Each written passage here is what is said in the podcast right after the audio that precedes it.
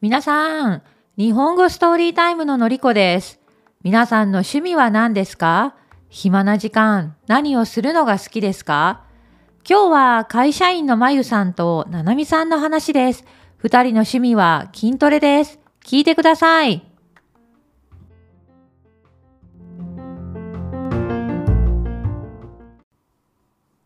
日本語ストーリータイムまゆの話私の名前は大西まゆです。東京に住んでいます。会社員です。仕事をしているときはずっとパソコンの前に座っています。だから仕事が終わったらジムに行ってたくさん運動したいです。私はジムのメンバーです。私が入会しているジムは会社の近くにあって便利です。週に3回そこで運動をしています。パーソナルトレーナーのたけるさんと筋トレのセッションをしています。たけるさんのおかげで少しずつお腹や腕に筋肉がつき始めました。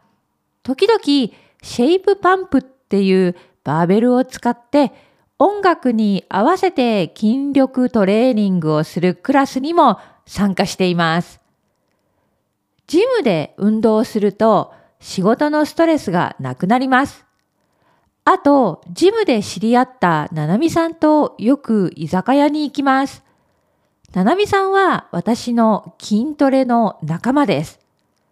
ジムに行くのが面倒な時も、ななみさんがいるから一緒に頑張れます。ななみさんはいつも励ましてくれます。ななみさんは私より長くジムでトレーニングをしているので、お腹に筋肉があってかっこいい女性です。そして筋トレの後のサウナも気持ちがいいです。ジムのサウナで、ななみさんと彼氏や仕事の話をします。筋トレとななみさんのおかげで毎日の生活は楽しいです。それでは次は、ななみさんの話を聞いてください。こんにちは。私はジムで筋トレをするのが大好きな会社員、ななみです。東京に住んでいます。会社で営業の仕事をしています。